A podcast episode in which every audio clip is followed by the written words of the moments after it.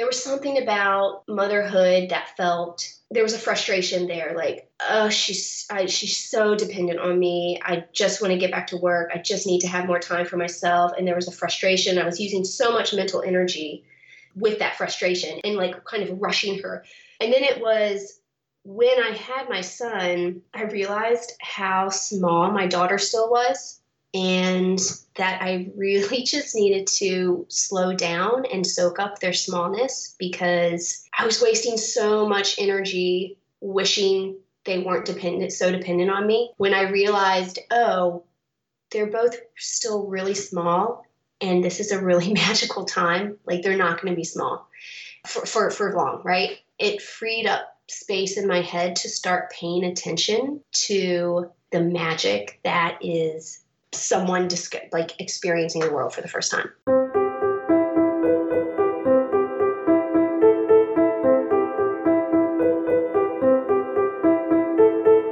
Hello, and welcome to Mother Maker, a podcast featuring conversations with artists who are also mothers. This is episode 10, and today I'll be sharing my conversation with digital artist and poet Emily French.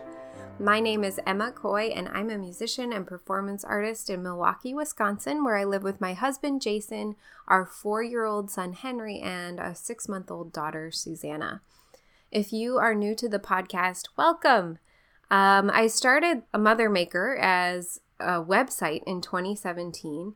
And at the time, I was in a place of, I guess, mourning of a former identity. I was a new mom and I was a little concerned that I would never be able to make work in the same way ever again, or even just practice my instrument the same way again. And I started looking for other creative women who were making their living as artists while raising kids. So I started to interview women in my community and women who I had known from previous things that I'd done. And so I started interviewing musicians and dancers and writers and photographers and painters and sculptors and creative ladies of all kinds. And I decided to start Mother Maker as an online magazine where I could share these interviews in written form.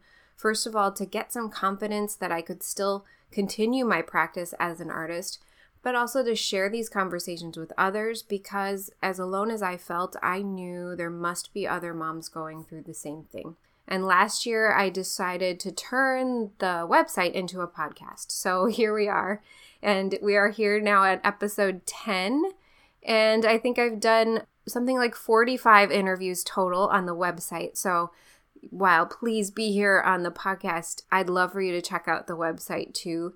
And if you're not sure where to start, actually send me an email and I'll tell you based on what you work in, which would be a great interview for you to start with. So, but thank you for being here and please stick around. I'd love to hear from you in any way, so please reach out if you can. And on that note, please give us a rating on iTunes eh, or wherever you're listening, or even better, review and subscribe to the podcast. Selfishly, I love reading the reviews, and the more we get, the more people we reach. So, thank you very, very much to those of you who have given us a rating. Today, I'm sharing my conversation with digital artist and poet Emily French. Emily lives in Charleston, South Carolina, with her husband Sean and two kids, ages four and six. And this interview was recorded on January 9th, 2020. Emily was so gracious to actually record this interview with me twice. Um, we are actually spending the winter in Florida. You can listen to the whole story on that in the previous episode, but I'm on a new computer here, and the recording software I'm used to using did not work the first time that I recorded the interview with Emily. So, a huge thank you to Emily for doing this two times. I think one of the most magical things about having kids is to be a witness to somebody experiencing the beauty of life for the very first time. And we get to do that as parents every single day. And for Emily, this incredible phenomenon is a major source of inspiration.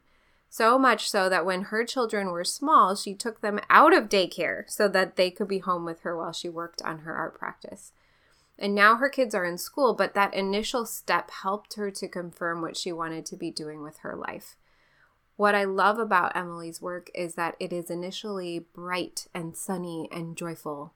So when she told me that she went through a very dark time with a deep, deep depression and an eating disorder, I immediately paused because now she is in her element, making her art and writing every day while her kids watch, and she's doing it from a place of wellness. And we all have periods of pain and trauma and darkness in our past, some more than others, but it is a beautiful thing to come out of that and find yourself living in your truth. And I think that's exactly what Emily is doing. It's inspiring, and I hope you think so too. If you've got feedback about this episode or the podcast in general, there are lots of ways to get in touch with me and the Mother Maker team.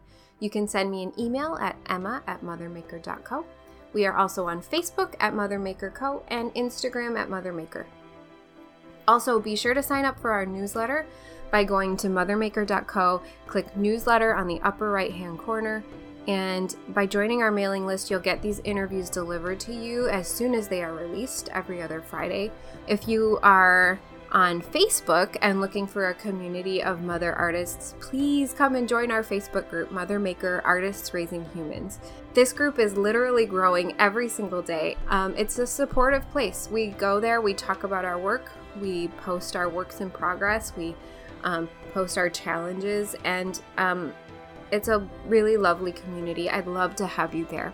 So just go to Facebook and search for Mother Maker Artists Raising Humans. So now here is my conversation with Emily French. Um, so forgive me if I ask you all the same questions again. Yeah, no, absolutely. and hopefully, you know, hopefully this time it'll go like to new places. That'll be fun. Yeah. Yeah, yeah absolutely. I'm excited.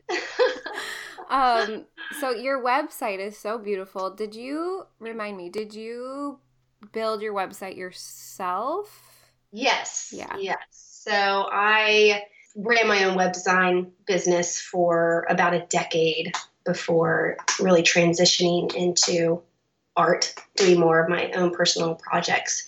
Um, so pre children, I was just working myself to death doing that, which was um, great in a lot of ways because um, I learned about running a business and it allowed me to be creative in a lot of ways. And, um, but also, you know, I was in my 20s and I had all this time on my hands. And so I just, I was a workaholic. but um, it was, it was a good experience in that I was able to make money as I learned. I mean, I, I taught myself a lot of, um, you know, code and markup and that type of thing.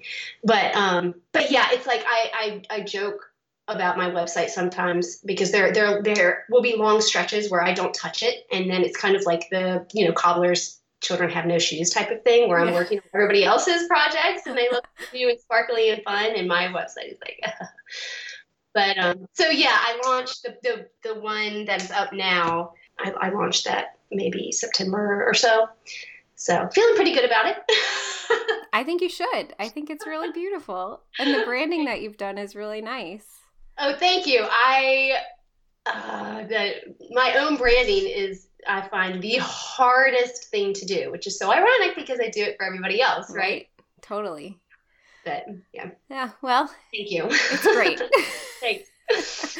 and so you um you were a designer for 10 years. Let's talk about that a little bit. Where were you living at the time and how did you get into it? I would say my design career started in New York. I moved at right after I went to college at uh, in Virginia, University of Virginia, and a week later I moved to New York uh, without a job right? The best decision ever. Mm-hmm. And um, I had a place to live at least. And um, amazingly, I mean, I think that was 2005, so before the recession hit, and there were a lot of jobs available. And I, within a month, amazingly found a job not as a designer but as a you know office person in at a very small design agency and um, because it was so small, though, it was one of those things where you just do what needs needed to be done. So, I mean, there were only about four to seven people at any given time in our um, space, this beautiful studio space in Manhattan. And um, it was a, just a really formative and special time. I learned so much about design just from, you know, observing and slowly working with uh, the design programs and, you know, um, watching the art, my art director and creative director. And so that was fun. I, I think I, I was one of two Americans. Everyone else was, um, you know, originally from somewhere else, which was also a really cool experience to get so many different perspectives. And so I was with that agency for several years until actually it closed after the recession because the recession hit creative businesses the hardest first, actually, before in hindsight, it was interesting to watch. Before any of the financial institutions collapsed, the creative industry was getting hit hard before anyone knew it was going to happen. Anyhow, um, after that, I decided that I didn't want to work for anybody. and so I kind of took a leap off a ledge and decided I'm going to start working for myself and didn't know how I was going to pay for anything. Um, but I mean, I was living in Manhattan, and so I mean, everything's expensive. It doesn't matter where you live up there. But um, fortunately, I was connected to a really great group of other women entrepreneurs that kind of just fell in my lap that those connections and so we were all just kind of like starting our own businesses all together at once and a bunch of people needed design and needed websites mm-hmm. and so mm-hmm. what started out as working with one or two people really slowly um, kind of snowballed into something that I was could I was actually making a living at and so I I have to thank those few people who just put all of their trust in me when I knew absolutely zero what I was doing, right? It was just kind of like, we're going to learn this together and pay mm-hmm. me what you mm-hmm. can, type of thing. Mm-hmm. So I kind of, you know, fell, failed forward doing that for a couple years. And um, that's when my now husband and I um, got together and then we moved out of the city. Um, and I, but I continued to to yeah. do that and work with my clients in New York. And then we traveled then we moved abroad. I mean it was just like this big but i kept doing it because i could do it from home so. Yeah amazing.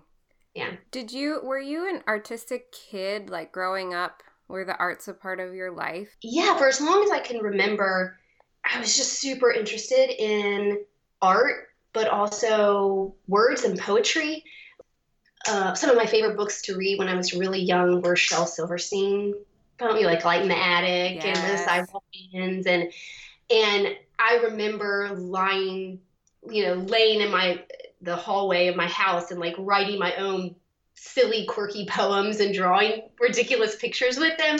And and it's so funny because now my daughter does the same thing. And she is a very serious artist. Like she she she's an artist, you know, which is so funny to me because I couldn't even call myself an artist until what a year ago, right?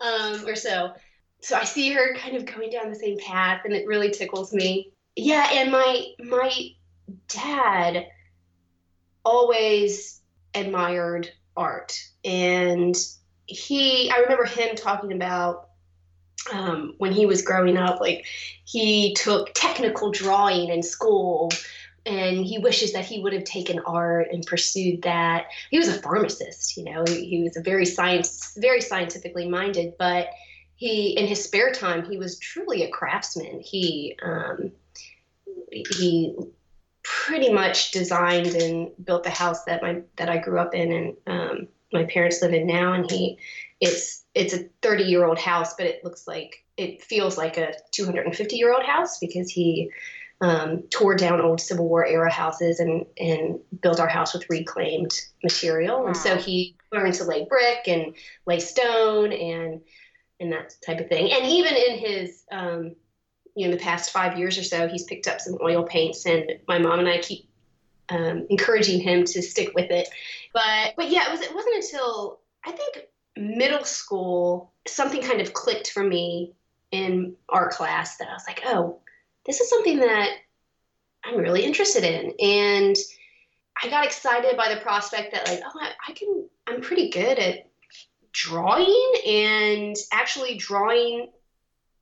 I was excited by the fact that learning to draw is a skill. It's not a talent, and that this is a real thing that I could learn to do, right?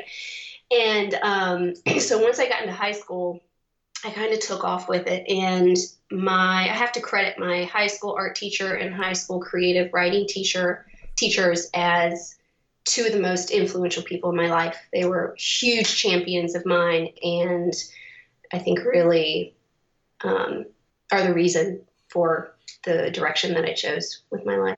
Teachers, man. Teachers, I mean, yeah, big time. It's right? so I think it's so important, especially at that time. High school can be so hard, and if you have, if there's someone that truly believes in you, it can be life life changing. I know. Yeah. Yeah, and and high school, it's a big deal, oh, right? Oh, huge. I have so many of those in my own life too. Just thinking back, high mm-hmm. school mentors and teachers who totally shaped who I am. One hundred percent. 100%. Um, can you talk about what mediums you work in now? Yeah, so sometimes I feel like I'm all over the place, but there's just a fluidity with with my work. Um, you know, when I'm working with physical material, I tend to use watercolor and acrylic, and I really love paper.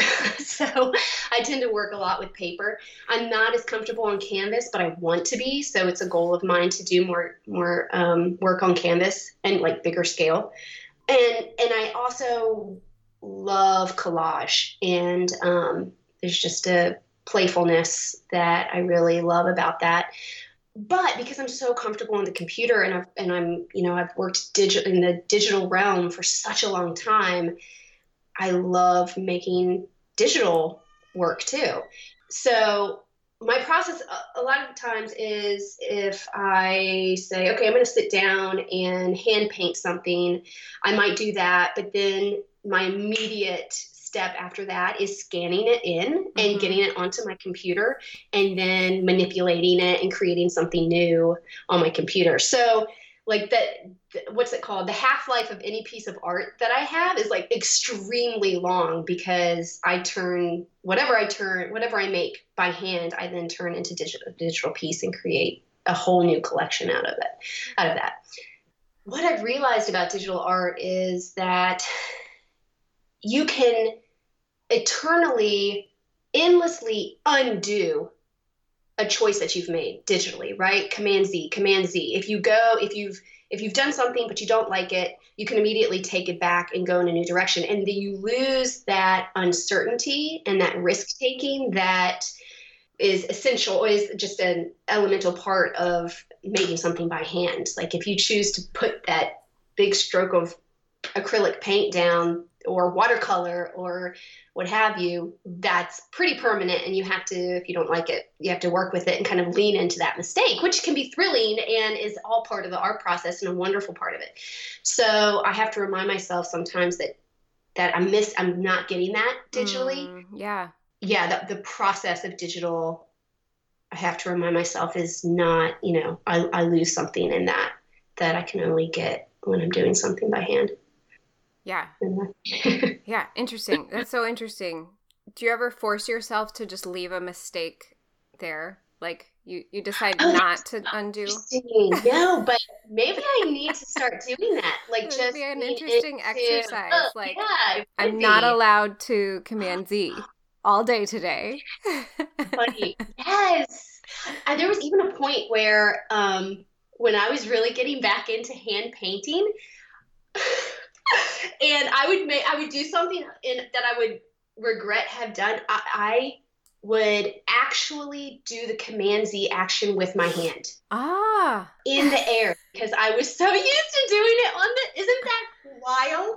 Yeah. So yeah. I should force myself. That would be an interesting project. Cool. Like half an hour every morning. Yeah, I have to no command Z. I want to see what happens with that work. yeah, okay. You've challenged me. 2020 goal. yeah. so um, let's talk about motherhood a little bit. What was early motherhood like for you? Early motherhood was kind of dreamy for me because I think I was at the point of my design career that I had gotten burnt out. And so I was really looking forward to maternity leave and um, kind of told myself that I, I really wasn't going to set a time limit on it, even though, you know, as a as first time parents, all those fears surrounding do we make enough money? How long can I not work? You know, I had all of those thoughts, but the thought of going back to work actually kind of made my stomach churn at that point. So I knew that I needed to just take a break. Mm-hmm. Yeah, I think I was, I didn't really do anything for a solid five or six months other than just be with my daughter. And it was really nourishing and beautiful and inspiring. And, you know, watching her experience the world for the first time, you know, yeah. so magical.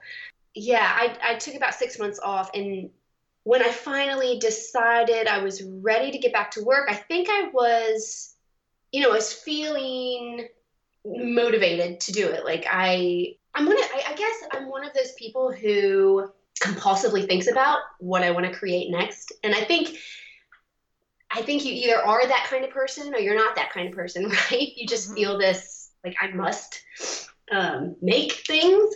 And so when I began feeling that again, um, the most natural decision was to okay i'm going to start my design business up right i'm having all these people are emailing me are you coming back to work type of thing and so um, because it's it was cheaper to have a nanny come into our home instead of put my daughter in daycare we actually had she we, we found a nanny and my daughter was in our apartment with me as i worked during the day and so it was a really sweet sweet about six months of that and um, which just worked for us at the time. I mean, financially, who knows if it really? I I don't know. I was working and it, it, felt good to work, but also have her with me in that in the home. But but who knows if I really made any money at that point? But don't you um, think? I think about that too. In the beginning, you think like every. I was totally thinking in financial terms all the time. Like yes, I can't, me too. I can't possibly get started with my work because I won't make any money, and then we won't be able to afford childcare. And then after a, time, you realize that you have to honor that part of yourself, and so you'll find the money. I, I mean, that's kind of a privileged thing to say. I it think is. for sure. Yeah.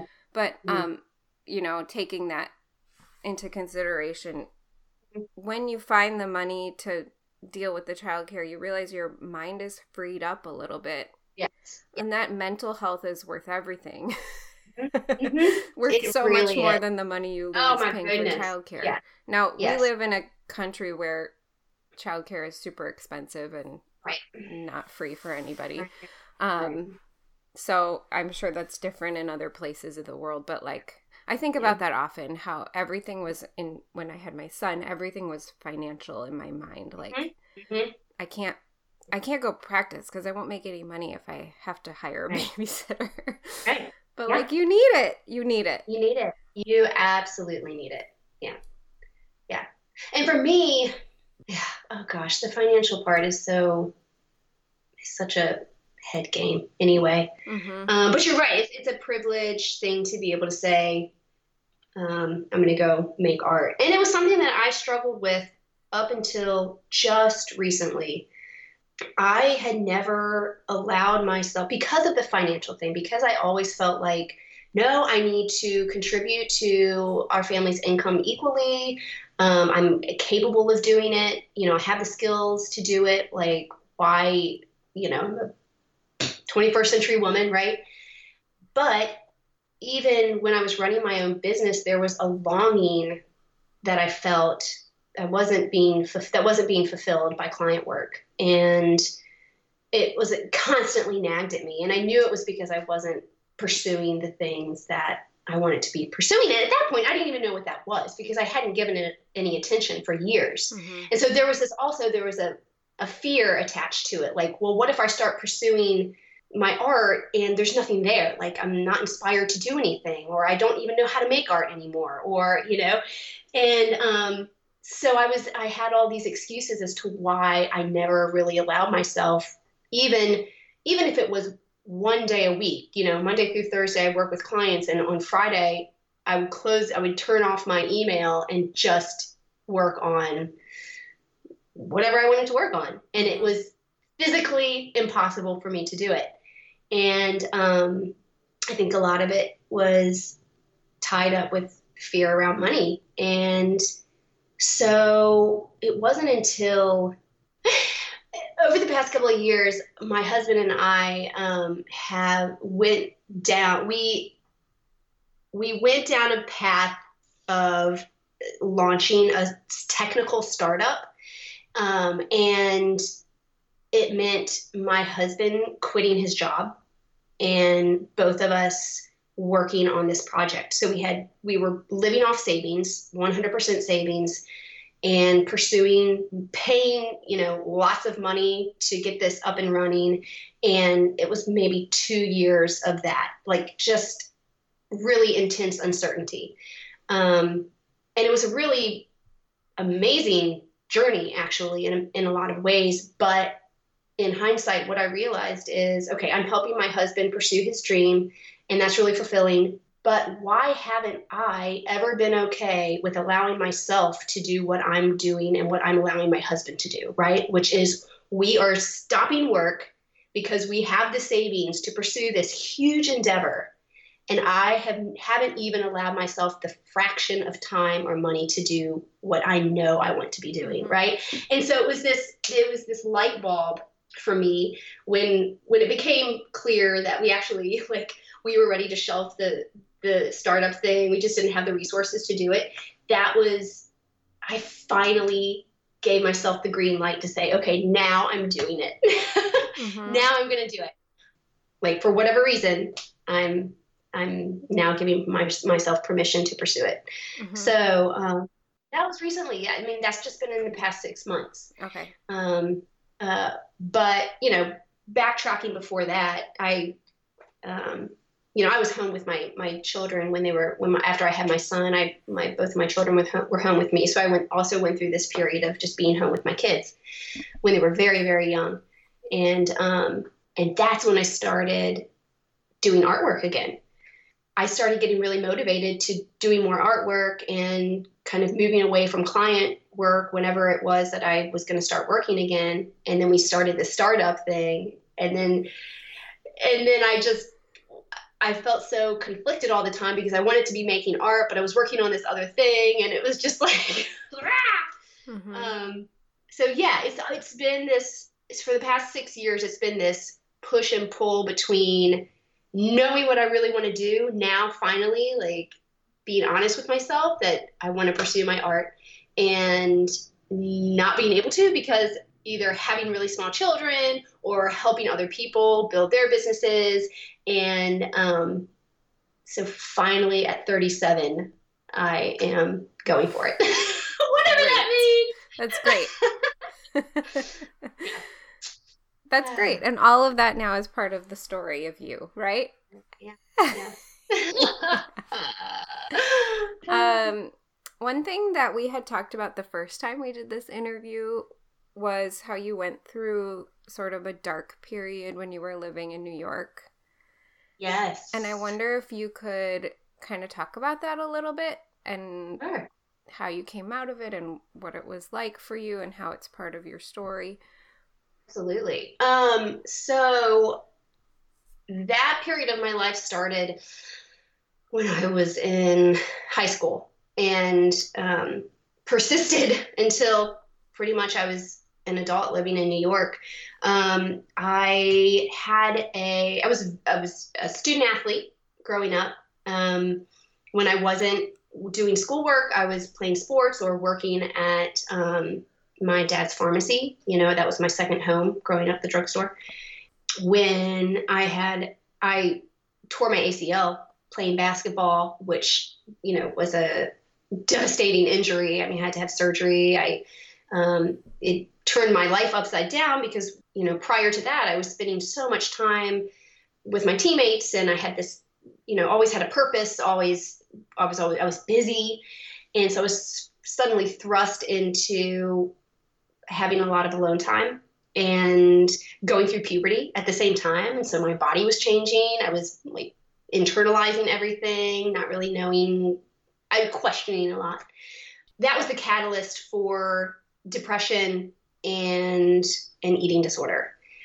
So pretty much my junior and senior year of high school, I was in the throes of a really serious eating disorder and um, depression. Not really sure what was more, what was worse. Uh, and I struggled in my entire college career with that. And, and that's and that's a little bit sad because memories of college for me weren't it was really just trying to get well it wasn't you know having a really great college career and um, my most formative years as a young adult were when i was living in new york because at that point in time i was well on my way to recovery mm-hmm. even though a lot of the behaviors of the eating disorder you know it it took years to fall into those behaviors it takes just as many years to recover from them um, but in college, I pretty much admitted myself to an inpatient program for the eating disorder. And um, that is when I kind of had an epiphany about my life, which was prior to that, I was depending on my doctors to help me get well. And it took me kind of holding myself up to realize no, it's actually up to me mm-hmm. that I have to make the decision to get well.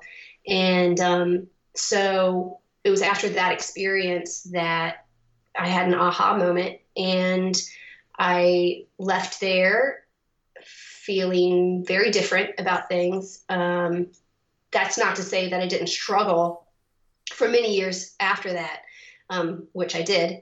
And, um, but there was something, it wasn't a question in my, in my mind anymore whether or not I was going to get well. Like I knew I was because I felt I had taken on the responsibility of it rather than allowing other people or hoping other that other people would help me mm-hmm. um, or fix me rather you know unfortunately the nature of an eating disorder is a lot of lying and hiding and shame and and you could be lying to the people closest to you and they would have no idea and so there was still plenty of that mm-hmm. right but um, it's slowly and steadily got better. And i actually have to credit my husband for you know when i when i made the decision my husband and i were roommates for a year and a half before we became more than roommates. That's a funny crazy story uh, for next time.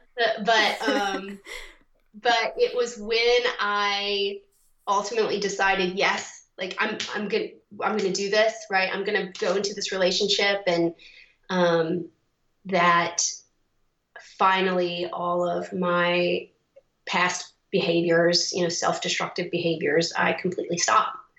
And, um, but yeah, I mean, that's, it was, I wasn't making any art during that period in my life unless it was, I guess I was in high school a little bit. Mm-hmm. I mean, definitely in high school. I was making art constantly in high school, but, um, but yeah, when and in college too. What am I talking about? In college, I majored in art. But in New York, like one of the where you go to you know pursue your creative career i wasn't i wasn't um, making my own art mm-hmm. but i was working on getting well and that's that was really important and i did so yeah and you want you you can't make your art unless you're well right so funny i i remember having a conversation with someone in, while i was in new york a fashion designer friend i think i was i was having a conversation about my struggles but how like I feel how I felt so happy now and I had made this recovery and and he said something like, "Well, don't you need all that rage to make art or something?" And I was thinking,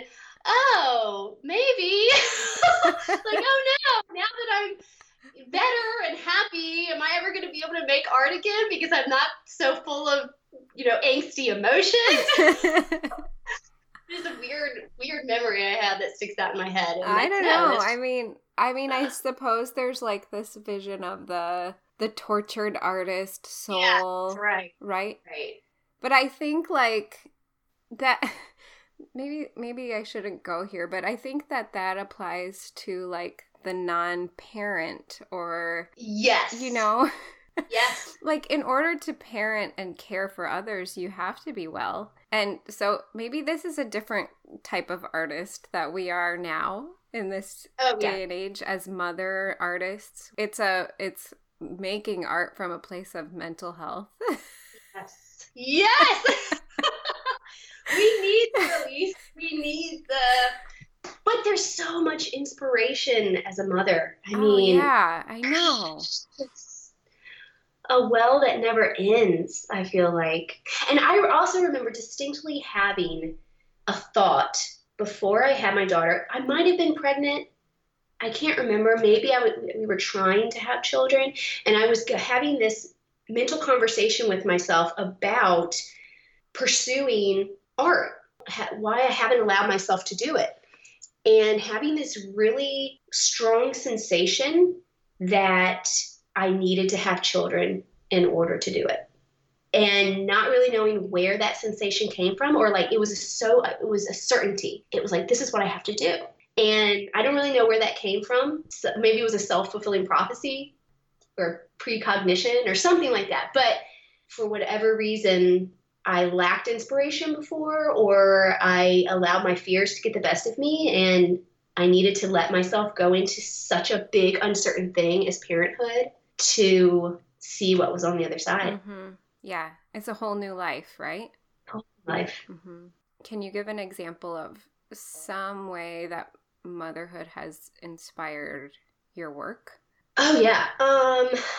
Oh, where did it begin? Oh my gosh. Well, I, I will admit that after when I had my daughter, I felt like I had to get back into it to an extent.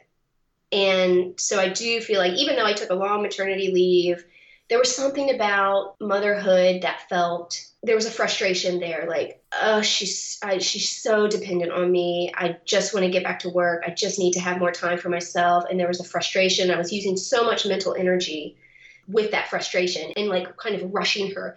And then it was when I had my son, I realized how small my daughter still was and that I really just needed to slow down and soak up their smallness because I was wasting so much energy wishing they weren't dependent so dependent on me when I realized, oh, they're both still really small and this is a really magical time. Like they're not going to be small for, for, for long, right? It freed up space in my head to start paying attention to the magic that is someone just like experiencing the world for the first time right? Everything was new to them. And when i really stopped to think about that it's just i don't know. That's i think that's that's when they were started they i took my daughter out of daycare and i started um, being home with them. And i think that's when things just started exploding for me in terms of in terms of art you know, I would come into my office, make some art while they're playing around my feet, you know, so it wasn't ever a structured, this is when I'm going to do art. They never napped at the same time. We never, I never had a period where I could go make art. It was just, I want them to see me doing the thing that I love to do. Mm. And um, however that happened, happened. But yeah, just the wonder that they experience is just a constant source of inspiration for me. Yeah. What a huge shift. Yeah. I, I feel like I'm in that space right now, the space of like, I just want to be alone for God's sake. Yeah. and then, hard. you know, so you hard. say that like this time is so short and, you know, it's going to be over like that. Yeah and maybe there's another mental space that I can get myself to, which is like, why not just involve them? Mm-hmm. Right. you know? Yes, I have to catch myself sometimes. Like, if I'm working on a project and my son or daughter wants to be in the office with me and they want to see what I'm doing and they want to like put their hands on things, like, uh, there have been plenty of times where I'm like, don't touch that, right? and then I like bite my tongue because I don't want their experience of me making art to be exclusive. I want yeah. I want it to be inclusive, right? And so don't get me wrong, there have been many of many times where I didn't say the right thing because I was working on something that I didn't want them to touch. But I've always wanted it to be an inclusive experience because that's what art is, right? Yeah. Yeah. So I think it's really powerful to let your children see you do the thing that you love to do. But also, more than that, to let them see you struggle doing the thing you love to do and persist anyway. Mm-hmm. Because I think that's, I mean, that's a natural part of life. I think our society has this idea that, oh, if you're doing the thing you love to do, your life is going to be easy. It's not. Like, even, even if you're doing what you're, what you feel called to do, doesn't mean it's going to be easy. And I think that's a really powerful thing to show your children that you do it anyway because you love it and because it is hard. Yeah. But I love it. what are you sort of looking forward to in your work and in your family? Oh gosh, let's see. I have some 2020 goals. I'm gonna admit. I don't know if I'm gonna call them resolutions, but I I have lots of children children's book ideas in my head. The writing comes easily for me. It's the illustrating weirdly that I struggle with because it, there's just so much planning involved in it, and I have a really hard time focusing on one thing. Mm-hmm. I feel like sometimes I'm all over the place with I'm, I'm going down ten directions at once, and so finding the discipline to see one project through is I think going to be a theme for me this year, um, and I hope that a children's book comes out of it. So that's a personal goal for me. For my family just spending as much time together as we can. I mean don't get me wrong i love my alone time and i have about six hours of it a day and um, that's vital for me and my mental health. Mm-hmm. and I'm, I'm happy that my kids are at the age now that they go to school and they have really rich school environments. They're both in montessori. I think we talked about that a yeah, little bit before. And just we are my husband and i are just so grateful for that. It, it's been it's such a wonderful, wonderful curriculum, and um, the growth that I see in my children at home is just amazing. Um, but we, I love. I don't know. I don't know if you are familiar with love languages, but quality time is my number one love language, which is so funny because I love my alone time, but yeah, quality time with the people that I love is is just it for me. Great. So and I know you have to get going to pick up your kids. So, what advice do you have for other mother makers? Oh gosh. Um, um don't be so hard on yourself. You know, it, things will happen when they're supposed to happen. And That is so cliche. I know. Oh my gosh, but there've been so many times in my life where I wish that something was happening for me, right? and it doesn't happen.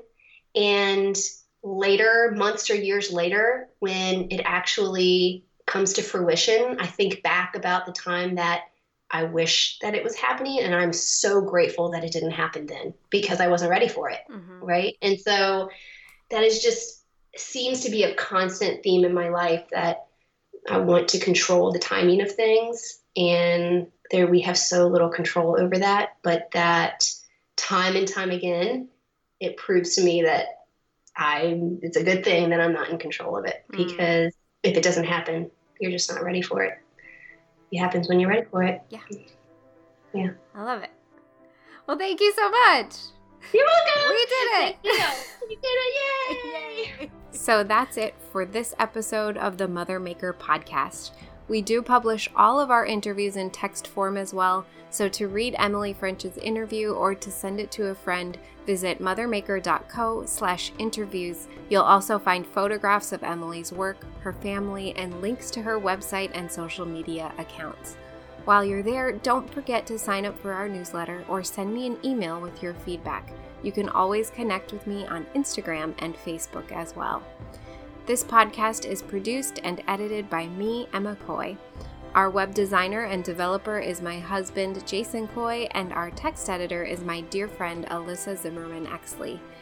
Our music is by David Hilowitz, and our brilliant safety pin letter M logo was designed by Matthew Fleming. Until next time, keep making work, Mother Makers. Thank you for listening.